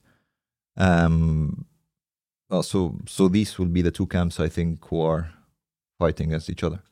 Jag såg något intressant som Malcolm Shiune skrev på Facebook idag. Mm. Att det här med att vi är för att skicka massa vapen till Ukraina. Vad händer om Ryssland tar över helt? Och de har, va- vad händer med de här vapnen sen? Och då tog han, drog han en parallell till hur vi gjorde under Balkankriget. Att vi skickade en massa vapen dit. Och att idag får vi ta konsekvenserna av det. det. Alltså att du vet de vapnen som Mm. smugglas till Sverige, de flesta är från Balkan, och de här Mm. granaterna som sprängs. Så han, så han menade att vad händer om kriminella väljer att använda de här vapnen till något helt annat? Och folk var verkligen på honom, så här, det får vi ta där och då. Nu måste vi skicka vapen till Ukraina. Och han var så här, alltså jag lägger ingen värdering i att de behöver hjälp, men vad, kommer, vad kan hända med de här vapnen sen i framtiden? Det tycker jag var en intressant poäng. Fredrik Kärrholm gick ut också och twittrade också att eh, alltså Ukraina är ju inte vilket duvland som helst utan på rankingen kring korrupta länder och organiserad brottslighet så har de jättemycket. Och det kan ju också bli så att det hamnar i fel händer. Uh, yeah, but I think it's it's a risk worth taking, Ja. all things considered. But also, it's an. I never really thought about Russia wanting to occupy Ukraine and annexing it, the whole of Ukraine. tip. I thought like maybe, and that's like the most likely scenario. I think that they will turn Ukraine into a Belarus Just a puppet president, puppet government that is Yeah. controlled by by Moscow, and that's it. I think actually it's a bit too dangerous if Russia becomes takes over Ukraine and is directly on the border with like Poland and Hungary and Romania and so on. It's a very dangerous thing for Europe. Ja, så, ja, det här är mitt scenario. Jag hoppas det är fel. Eh, men utifrån hur Putin agerar så tror jag att han har, det, det finns ingen rationalitet utan det är storhetsvansinne där handlar om. Till exempel, eh, det läckte ut information nyligen om att han har haft möte med alla stora oligarker i Ryssland och sagt att om du inte är på västvärldens sanktionslista eh, så kommer du vara misstänkliggjord. För att det ska vara, du ska vara stolt över att du är på en sanktionslista från USA. Så du får basically näringsförbud eh, om du inte är på sanktionslistorna. Eh, så det, han, här, han är i en position där han vill ha absolut kontroll över hela Ryssland. Eh, så jag, jag tror Europa har fått en ny Hitler helt enkelt. Han kommer inte nöja sig med att installera en puppet i Ukraina. Han kommer fortsätta tills hans dröm som han har går i uppfyllelse. Eh, så jag tror det finns bara en väg ur det här och det är att ha, det kommer bli kupp inifrån. Att antingen så kommer generalerna kuppa och bara neutralisera honom. Eh, eller så kommer oligarkerna kuppa och plocka ut honom. Men hur ska de komma åt det med det långa bordet? Är inte det strategiskt därför? Jo, Ja. Att han Alltså- inte ska bli skjuten. Att han alltså, har, ni, har ni sett? Det är dels det där jävla långa bordet. Jag vet inte, ens- jag undrar han, de här personerna han pratar med har mikrofoner. Mm. Så att de hör. honom. Ja, och dels är det så här, han, han sitter i en annan sal också Mm. och pratar till de högsta. Och de sitter i stolar i den här salen och det är typ 40 meters avstånd till dem.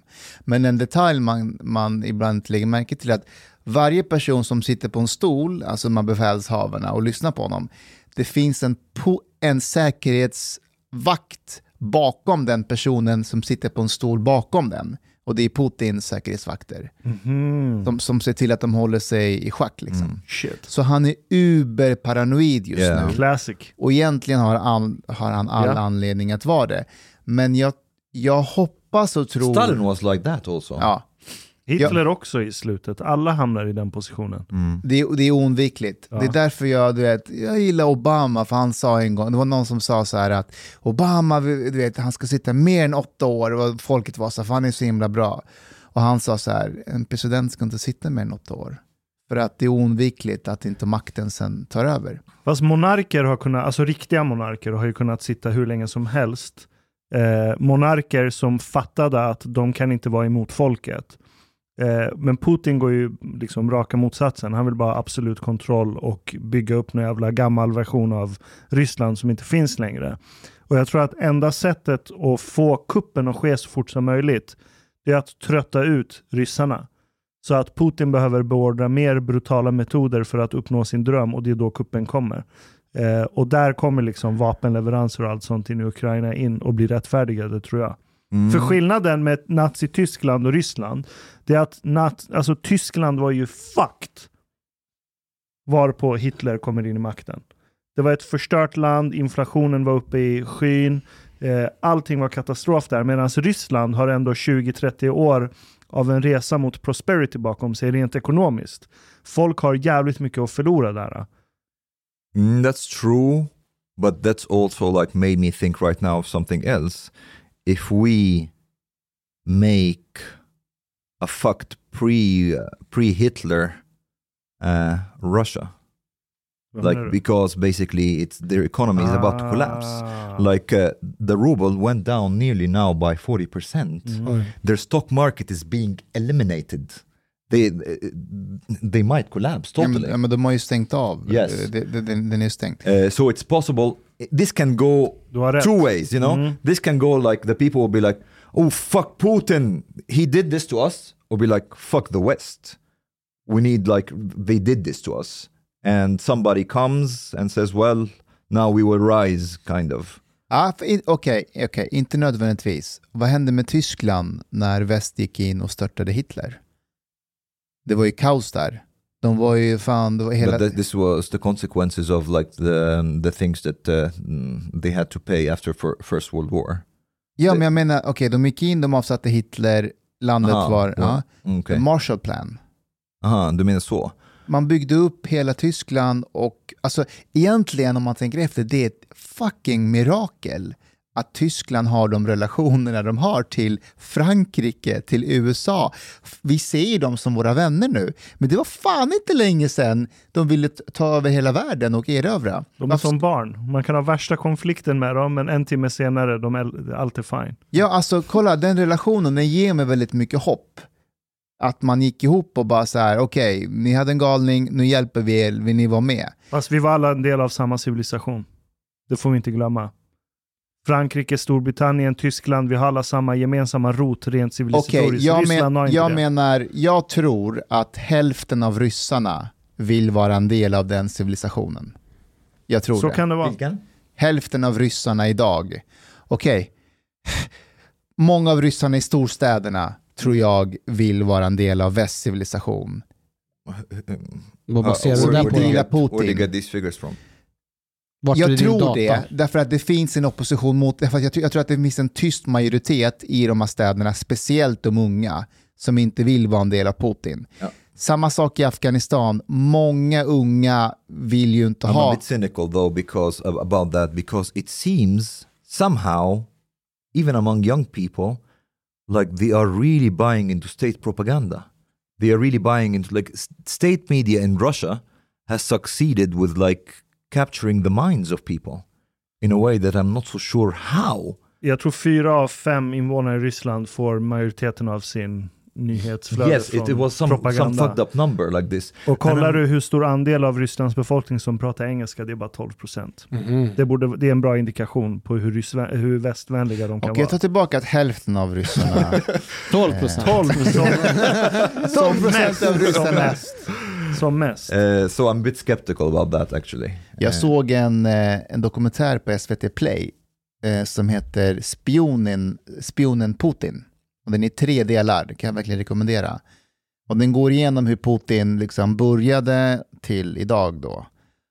Går den också igenom hans plastikoperationer? Ja, de pratar faktiskt Ah. lite om det. Om han såg skitful ut på 90-talet. ja, men, han var ju väldigt benig. Mm. Och de säger att det var i kontakten med Berlusconi. Ja men jag har tänkt på det också. Ja. Han ser ut som Berlusconi. Ja. Ja, och, och han har tagit hjälp av Berlusconis plastikkirurger. Mm. Eh, ja, men hur, det var inte det jag ville. För de ser likadana ut. Fast nu är han bara botox-plufsig. Ja men det är. Berlusconi också.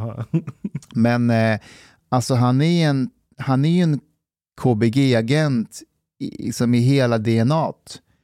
Eh, och de går igenom hur han, eh, eh, i, i USA, du vet, all, alla vet vad en Bond är.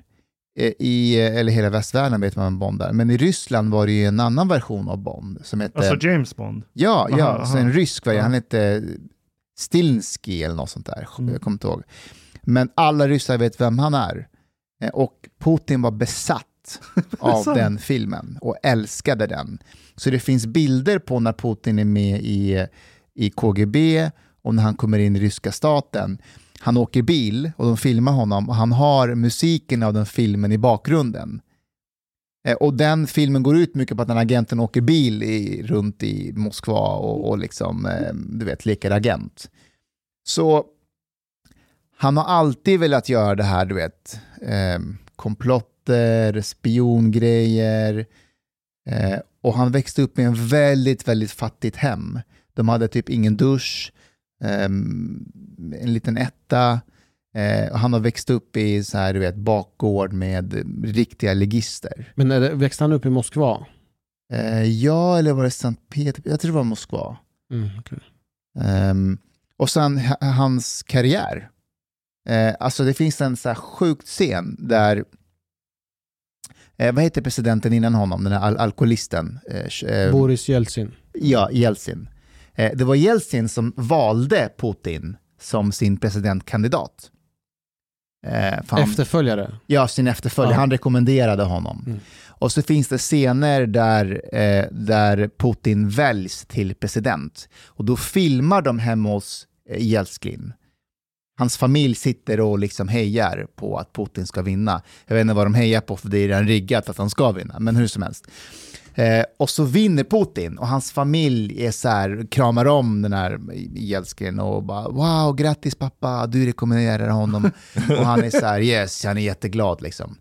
Ja, så, så glad en rysk man kan vara. Och så säger hans familj, eh, ring, ring honom, ring honom och gratulera honom. Och då ringer Jeltsin honom. Han ringer och säger så här, jag vill prata med Putin. Och de bara, inte just nu, så han lägger på, han, han ringer upp snart.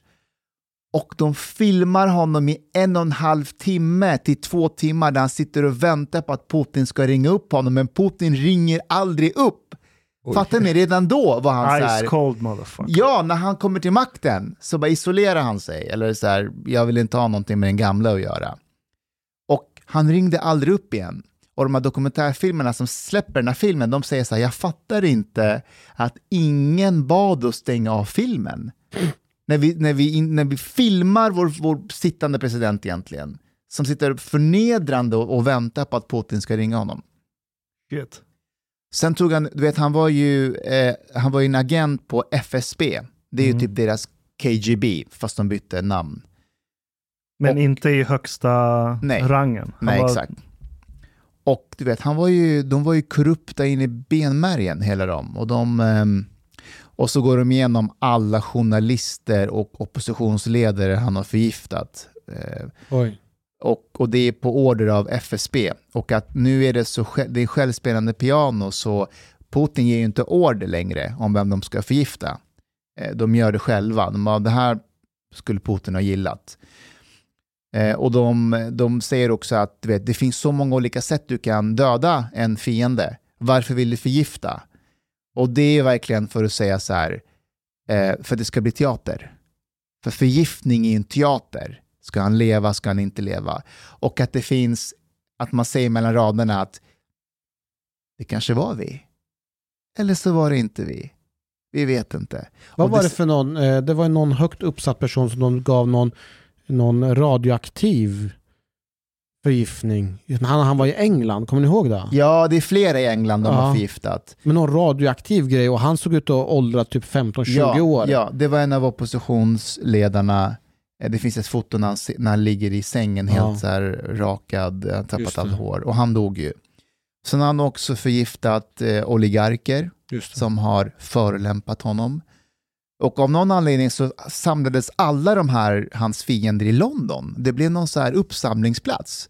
Så han, hade, han kunde förgifta dem i London allihopa, alla de här olika Har att personerna. göra med att de fick asyl så fort de här gick över till London och sen så lämnar de information också. Ja. Så får de asyl där. Ja. Och grejen med Putin, och du vet, han får ju frågor i media om de här personerna han har liksom dödat. Och han är så jävla iskall i sina svar. Han är så här, det finns inget bevis på att Eh, jag hörde någonting. Och så säger han, du, den här journalisten du sköt i Kreml, eh, eller du sköt, du vet, han dödades i den mest bevakade området i hela Europa. Då fick den här journalisten fyra skott i ryggen. Och Putins svar var så här, fast det jobb hon gjorde, det hade ingen påverkan i Ryssland. Ingen lyssnade på henne. Så, så här, varför bryr ni, om, bryr ni er, er som någon så oviktig person? Mm. Så iskall snubbe och så klassificerar han alla som terrorister. Det är klart. Han var ju terrorist och Mm. Det är, ty- det är classic Peter Pan-syndrom på honom. Va?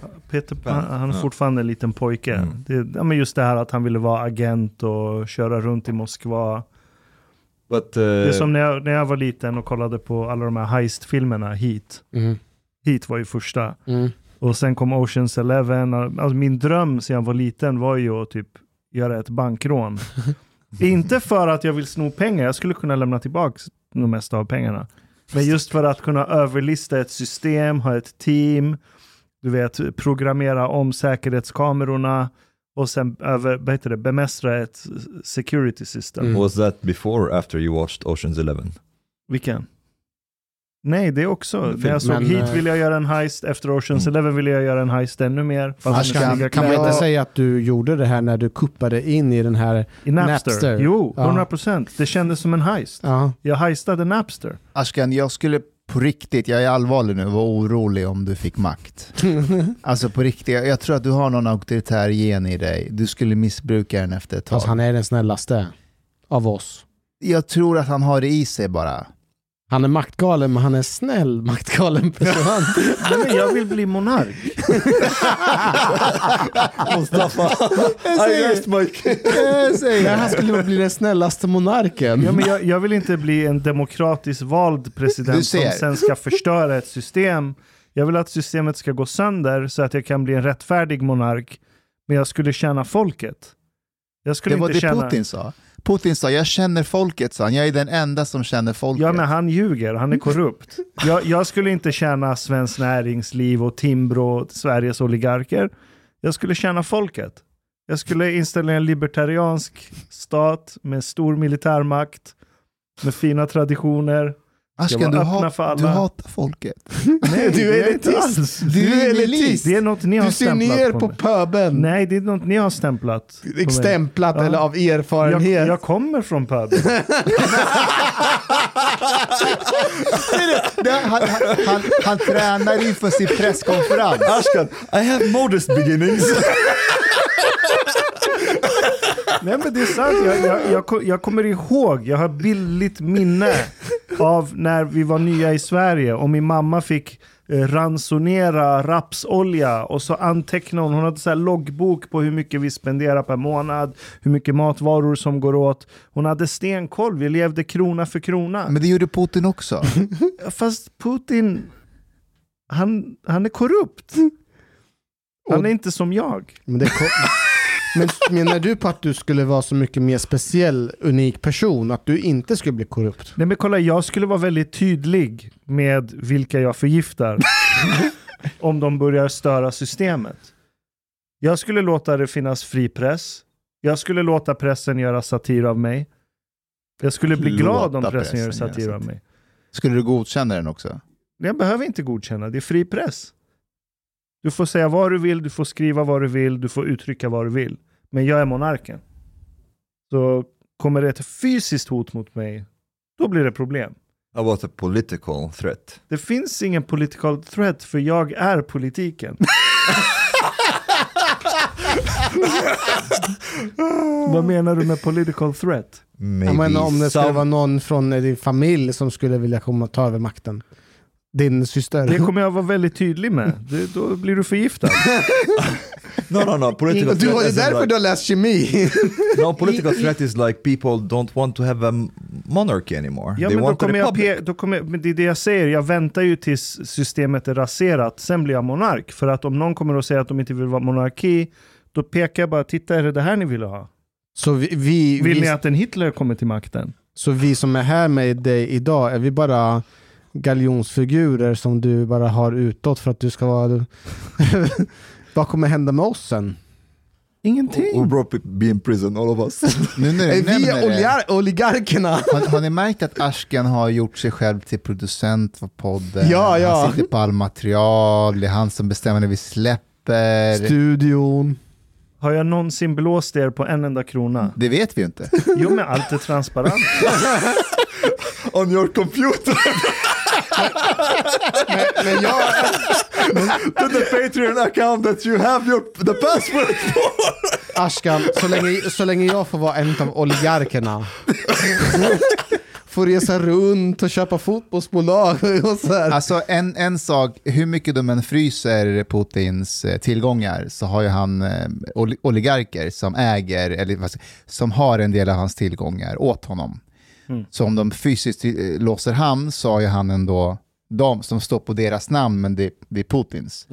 Så du kommer behöva Oss. samarbetspartners. Mm. Men det är ju vi, vi är ju oligarkerna. Ashkan och oligarkerna. When it comes to to people wanting to defend their countries, like because some people also like made. I think it was uh, that guy from SD. I can't remember his name. Um, he posted a picture comparing Ukrainians who are rushing to defend their country and people from the Middle East who flee when there is war. And I don't th- think really this is a very correct picture. But anyways, even if there is some truth in that, I think I personally would be much more willing to fight for Sweden than to fight for Egypt. I think this is something that a lot of people would think is strange. Hmm. But the thing is, I care about what I have here. I feel more at in a way I feel more at home here. I like the the culture and the values of society more here.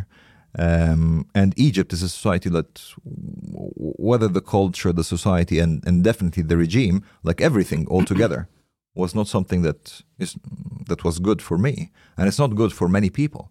So I think for you to defend your home, you have to first have a home worth defending, and maybe this is something that a lot of Ukrainians felt that their home was worth defending.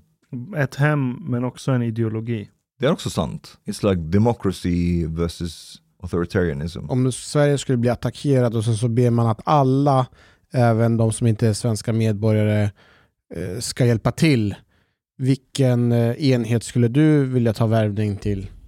One thing is like I don't have any military training at all. Ja, jag vet. Mm. Men vad skulle du själv vilja? Skulle du vilja bli fallskärmsjägare? Skulle du vilja tillhöra någon flottbas? Eller vill du tillhöra hund, någon hundbassäk?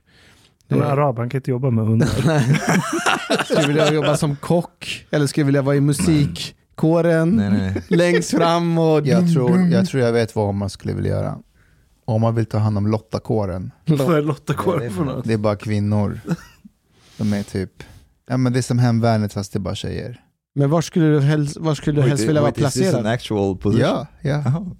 Nej, men jag tror att lottakåren finns, att det är bara kvinnor, men sen när- om det blir krig, rätt om jag har fel, de kommer inte vara, vara själva, utan de kommer väl integreras i systemet. Ja men det är där om man vill komma in och integrera dem i systemet. But, but I don't understand. What is their function exactly? Det är typ som en hemvärnet, men bara för kvinnor. De hjälper till med sjukvård och Okej, lite mm. sånt där. Men vad, vad skulle du kunna tänka dig? Th- that's also an interesting. We, we talked a little bit about that. About would you guys go to war if like Sweden is attacked? Jag måste, självklart. Ja. Jag hade, jag hade gjort, eh, jag hade velat göra det som polis, alltså polisiär uppgift. Mm. Egis. Jag hade gjort det. Jag anmälde mig till hemvärnet. Mm. Uh, Vilken enhet anmälde du dig till? Jag bad dem kontakta mig för Mhm. att rådgöra med mig vart jag kan tjäna bäst. Mhm. Kärn, aha, alltså Ja. in, okej. Ja. Jag kan hantera vapen. it's an interesting question when you have a Han vill ta över hemvärnet. Nej, nej, nej, jag kan hantera vapen, men jag skulle kunna bidra med kemisk krigsföring. Jag vill vara Yeah. Sveriges Baghdad Ali. Har inte dåliga erfarenheter av kemisk krigsföring. Inte mot fienden. But it's an interesting question though. What is actually a selfish thing to do? Mm. especially if you have family or and children and so on is it more selfish to go to war and leave your child or is it more selfish to be with your child and avstå från att kriga? Det- Jag har en åsikt om det här, för jag har förlorat min pappa just på grund av sådana här grejer. Och jag funderar väldigt mycket. Okej. Och jag, har, det här, jag tror att jag resonerar väldigt själviskt. Men jag tycker att jag hade önskat att min pappa hade varit där för mig istället. För att jag ska vara föräldralös. Mm. Jag, jag tror det har att göra med vilka normer man har skapat. Om dina kompisars pappor också har lämnat för att vara med i Mm. kriget, då, lever, då växer man upp i en normalitet att det var inte självisk av dem, de försvarade sitt land, de gjorde det rätt. Men om det är olika, om man resonerar på ett annat sätt, alltså om, du, om dina kompisar gör mer att deras pappor bara, nej men fan jag har ett barn att ta hand om och Right. fru, och bara din har lämnat, ja då, då lever man upp en annan slags normsystem. Uh, How do you think most uh, like civil civilians in Sweden would react to that question if they are basically because they can move to another country they can just like go to Denmark Norway whatever you know Det kanske blir förbjudet ifall det skulle bli krig, precis som i Ukraina. Att man inte får... okay let, let's say it's not forbidden Jag att det var frivilligt. Jag tror Ja. att om, om det skulle bli krig Mm. Och om man skulle snabba, ha snabba beslut, då skulle vi gå ut och säga så här, men vi, bör, ska vi, ha- vi ska ha en utredning ifall männen ska verkligen få lämna eller inte. Männen eller cis-personerna eller... Ja, och vad, vad, vad ska vi kalla dem som Mm. stannar kvar? but do you have any kind of like I don't know Jag, jag kanske är fördomsfull, men jag tror att jag tror inte att många svenskar skulle känna, tänka att nej men, vi, vi stannar kvar och kämpar för vårt land. Och det säger jag inte för att jag tror att man i Sverige inte känner av att man inte älskar sitt land, utan mer för att det har varit fred här i 200 år. Den här stressen i bakhuvudet att det kan bli krig, det kan gå åt helvete. Man har inte, jag tror genuint inte att man har tänkt på det här. På Jag, samma jag har en annan idé. Yeah, but- jag but- tror faktiskt att det skulle kunna vara att bland un, eh, den unga så skulle många vilja ansluta, och framförallt kvinnor. Och att det, där skulle man kunna se, ja, jag tror verkligen att det skulle vara väldigt, väldigt många som skulle ansluta o, oavsett eh, kön faktiskt. Jag tror att fler hade velat ansluta om fler hade gjort lumpen. För att nu tror jag många Ja, tänker så här, sant. vad fan ska jag bidra med? Det är Mm. sant. Men den, den råa verkligheten, det är att du, alltså att vi har det vi har i Sverige idag, det är för att vi har levt med idén i alla fall, att det är människor som är villiga att dö för det här. Sekunden du inte är villig att dö för det så har du inget jävla stabilt system överhuvudtaget att, eh, vad heter det, fira eller vara stolt över. Mm. Så jag tycker det är jävligt ansvarslöst att vi inte har, jag landar i det igen, jag tycker det är ansvarslöst mot vad Sverige är när vi inte har en armé och människor som är drillade i att dö för det vi har. Om vi inte kan dö för det vi har, vad fan, vi förtjänar inte ett skit av det vi sitter och njuter av idag. Vad är det för Hur många- barnslig ideologi? Hur många hör ni prata på det viset? Alltså svenskar generellt som pratar i termer av dö för sitt land, kämpa för sitt land, vara en patriot. Actually, people who, who write these tweets, they may they are På made Twitter, fun of. ja. but Ah, they are ja, made okej. fun of actually, uh, and it's like uh, people call them for like having childish rhetoric and things like that. I think Fredrik Scharholm wrote something about this, and Ja, han fick lite skit för det. uh, Det är jävligt tragiskt. För kolla, nu firar... Kolla så här. Jättemånga här i Sverige, speciellt i storstäderna, utifrån min anekdotiska bevisföring hur snacket går online, sitter och gör narr av folk som vill försvara Sverige. Och okej, det finns det som kallas för möpar, så militärt överintresserade personer som nördar och det enda de ser i sin verklighet är militärfordon och vapen. Okej, jag kan fatta att folk tycker det kan vara lite töntigt. Men samtidigt sitter alla och, och delar bilder på hur coola ukrainarna är. Som går och kastar molotovs cocktails på ryssarna. Ukrainare som står liksom fullt utrustade med militärt materiel och står och försvarar sitt land. Vi firar dem. right. Men så fort det handlar om vårt land så är det bara töntigt att det finns människor som kan ha en sån beredskap. Om, om det skulle bli krig och vi skulle behöva försvara oss, då tror jag att den här diskussionen om mannen, vart den är på väg, då kan man skrota de här fucking jävla diskussionerna och sen så kan vi män bara få vara män. Och bara gå ut och kriga och försvara och använda våld och eh, våld Nej, inte våldta. Fan vad jag var med dig! he said, he said inte volta, he said inte volta. But uh, Men jag tror faktiskt, vi, alltså det är det här som är problemet. Det fattas ju platser för oss för att vara självklar plats. Men det skulle vara som befrielse. Att få vara liksom, sitta i en bunker och inte göra någonting. Jag tror du överromantiserar det lite också. För att du kommer sitta i den här bunkern och tänka på alla du har lämnat bakom dig och du vet inte vart de är, om de lever. Jag kommer tänka på min dotter, om hon lever fortfarande. Jag kommer vilja veta vart min mamma, pappa, syster. Man kommer ju ha dödsångest samtidigt som man är där och gör förhoppningsvis sin plikt. Jag har Men- inga anhöriga, det är det som är skillnaden. Ja, men Okej, men du, du förstår vad jag menar. ja, jag fattar. Återigen, jag tycker det är helt sjukt. Eller så här, vi- du, det är barnsligt och naivt att inte tro att om det inte finns människor som är villiga att dö för det du har, så förtjänar du inte att ha det du har. Pacifism är eh, den farligaste ideologin du kan ha som land. Den är lyxvara när det är fred. Ja, men alltså, för- det, det, vad- vadå, om jag ser någon anhörig till mig bli våldtagen, står jag bara och tittar på för att jag är pacifist? Du kan ge dem pengar. you can condemn. Ge dem pengar? nej, nej, Som condemn. condemn the action. Condemn, nej, jag går och griper in. Ja. Och det är ingen skillnad på det och eh, militär konflikt. Det är exakt samma sak fast i stor skala. Om jag ser någon spöa på min syster så kommer jag vilja gripa in. Nu är hon polis och jag tror hon klarar sig bättre än vad jag skulle klara. Men ni fattar vad jag menar. Militär Ja. konflikt, samma sak fast i stor skala. But when when was the obligatory conscription um, like cancelled? 2015, 14 någon gång. Nej, 2019. Nej, tidigare. 2000 Var det? Ja, tidigare. Tidigare Jag tror Nej, jag mönstrade ju när jag var 18. 2004. 2004. Ja, Men- 2004, just det, 2005. Det var nog sen. inte 19. Nej, jag sa 2019. fel. När jag var 18 och skulle gå in i lumpen, precis då så tog de bort det. Det är samma här. 2004, 2003 Någon någonstans gång där. Ja.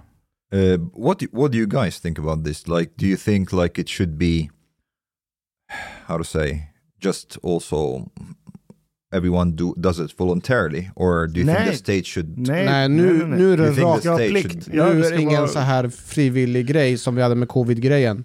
Att frivillig mask här, frivillig Utan nu är det fan tydlighet som gäller. Ordning och reda. Jag tycker att alla som är 18, män och kvinnor, bör mönstra och vi borde ha ett mycket större försvar än vad vi har idag och alla borde göra lumpen. Exakt alla. Om du inte har fysiska hinder eller Ja. medicinska hinder. Och är det inte militärt så kan du göra det på ett civilt sätt. Alltså du kan göra det inom Nej, räddning. jag vill ha militär. Det ska vara militär. Men alla kan inte vara militären, även vid krig. alla kan ha militär grundträning. Alla har GSU, grundläggande soldatsutbildning. Okej, Tre bra. månader. Ja, bra. You seemed a bit unsure, Mustafa. Nej, jag, jag vill, absolut, jag är helt på. Obligatory as well. That's Ja, ja, att man ska Ah. få göra lumpen. Var inte det en av dina råd? Jo, ja, ja, det var But- frivilligt. Nu, fan, jag borde ha skrivit i boken, alla måste Du kan ändra. But uh, but actually, if if you think about it, it's also I'm I think maybe that should be the case, but I'm not so sure what if people who don't want to fight are would be good fighters. You know what I mean?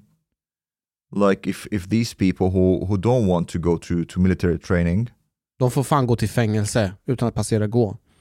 På riktigt. Nej, men Omar menar att om de blir tvingade till att göra Ja. lumpen, sen blir det krig. Det kommer vara de här som tar sönder sin utrustning för att slippa kriga.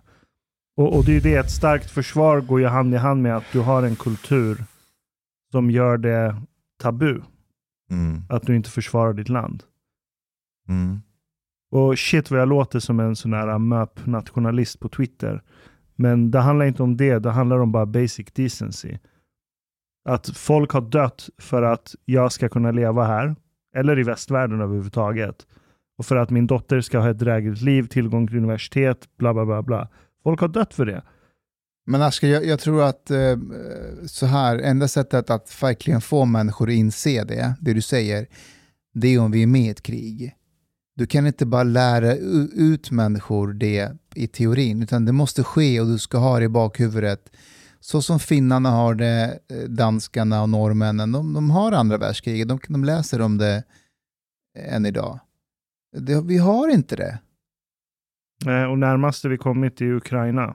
Där vissa i alla fall kanske kommit till insikt att det är inte så orealistiskt att Sverige hamnar i konflikt. Och jag tror att, att folk är delade där också. Jag tror helt ärligt att en del tänker att fan, jag vill försvara Sverige, men sen, alltså, ska jag vara helt ärlig, jag, jag och Ida var, tittade idag, eh, så här, vi följer nyheterna så att, att eh, Putin hade sagt att de som skickar vapen till Ukraina kommer att hållas ansvariga. Så vet, jag började kolla så här, fan var kan man flytta någonstans? Alltså inte, du vet, för innan det goes to shit liksom. Vart skulle du vilja flytta Vi kom överens om Nya Zeeland.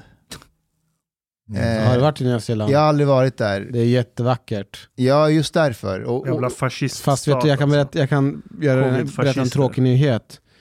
Efter ett tag så vänjer man sig att det är vackert. ja, men så det är klart, det gör man ju med allting. Och det Men- finns inte så mycket människor där. Men Ida har, eh, eh, hennes mamma har kusiner som bor i Nya Zeeland.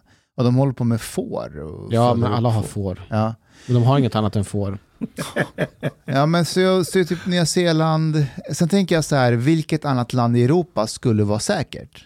Schweiz. Switzerland have been less neutral recently. If you think about it, like the idea, like Ashkan was saying, the idea of not of not wanting to defend one's country.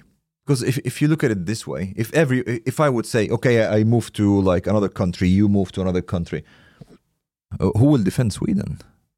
Det är det som Ja. är grejen. Kolla, vi, vi- vi har ett land som har tagit sig ur fattigdom. Det är så här bondenation där folk har levt på potatis och varit nära svält hur länge som helst. Och så har vi lyfts från det till ett av världens mest högteknologiska länder.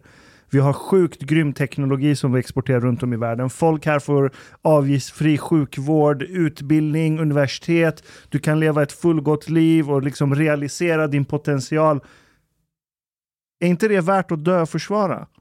Vi har fan tagit emot, vi har ökat vår egen befolkning med 20%. Så mycket välstånd har vi haft i det här landet att vi kan hjälpa stora delar av resten av världen. I vår lilla plutt här uppe i Nordpolen. Jag Och hela för... världen vet vilka vi är för att vi bygger och exporterar grejer. Hur fan kan man inte vilja försvara det? Och det handlar inte om så här, ah, nu är du nationalist och nazi och vill försvara vit. Nej, fuck det där! Men det, har, men det du beskriver, det har aldrig satts under prov. Vi har inte fått, så här, vi, har, vi har fått kämpa för det, men det har inte varit under hot. Vi har fått bygga det i fred. But also, but also here, out of a selfish perspective, a lot of people will be like, but why would I go to war? I can have the exact same things in another European country. I Om, can just all, go om there. alla flyr hela tiden så finns det snart ingenstans att fly till längre. Yeah, jag håller med, men fan, att about. alla vi runt det här bordet har gjort det. Jag, flydde, jag skäms inte för att jag flydde Afghanistan. Nej, jag skäms inte för att mina föräldrar flydde heller, men de flydde för att kriget var droppen. Utöver kriget så levde de i en jävla fasciststat. En teokratisk fasciststat. Det fanns ingen framtid där. Men om vi tänker lite så här... eh, Här finns det framtid. Här finns det potential. Om här vi har- tänker ur sannolikhetsperspektiv, hur stor chans har vi att försvara Sverige, de som stannar kvar om ryssen kommer? Alltså på riktigt försvara det. Hur många trodde Ukraina kommer kunna försvara? Uk- Ukrainarna kan försvara Ukraina så länge som de har försvarat. Mot av världens största arméer. Med molotov cocktails och starlings från Elon Musk. Mm, Och det är Fucking som coins. O- Omar sa, de går ju inte full in heller. Det gör de inte. But at the same time, Det är sant. Om vår egen försvar säger att vi kommer att kunna försvara Sverige i sju dagar, sen, sen är det över. okay, okay, uh, that is true. But imagine, like Russia, they have spies here in Sweden. Chang- They are trying Chang. to, they are trying to like report back what is Swedes försvarsvilja, and like they come back to them and they say, by the way, if you come to Sweden, everybody will run. Swedes don't want to protect Sweden. Why wouldn't he then come? Fast you know. vet du, FSB har sam- gjort, gjorde samma sak i Ukraina. Mm. I Rysslands planering av invasionen. FSB går runt och gör enkätundersökningar. det är sant! I Ukraina. På hur många som är villiga att acceptera Ryssland. Om Ryssland skulle invadera. Hur många som kommer stanna kvar och kriga. Hur, hur många som kommer fly. Och svaren de fick i sina enkätundersökningar stämde inte alls överens med vad som hände i verkligheten när Ryssland väl kom in. Mycket av Rysslands eh, invasionsstrategi byggde på den intelligence som FSB samlade in från ukrainska befolkningen. Mhm. Okay, but I, but I at the same time I don't really trust the information because after I've seen this video, who was like the spy chief of uh, Hmm. of Putin? Ja, he wanted sa. to say let's let's try diplomacy, and he was like, "Are you saying that we should not?" What, what are you suggesting? So maybe like they got like the answer like Ukrainians will defend their country. We're like, yeah, Men tror inte should we att- tell him this? Maybe att- not. att man, det beror på, det beror på situationen. Eh, Alltså det var ju samma sak i Afghanistan. Eh, när talibaner var på väg att komma in och det fanns rapporter och man frågade armén och presidenten och de var så här, vi ska kämpa till sista liksom, droppen. De sköt ju inte ens mot talibanerna, de bara lämnade allting och drog. Samma sak med polisen, men de sa så här, vi, där pekade allting på att de kommer att kämpa. Medan det som hände i Ukraina nu, det var ju så att månen stod rätt. De, hade, de kunde inte få en bättre ledare. De har ju kollat nu att 90% av ukrainarna står bakom honom.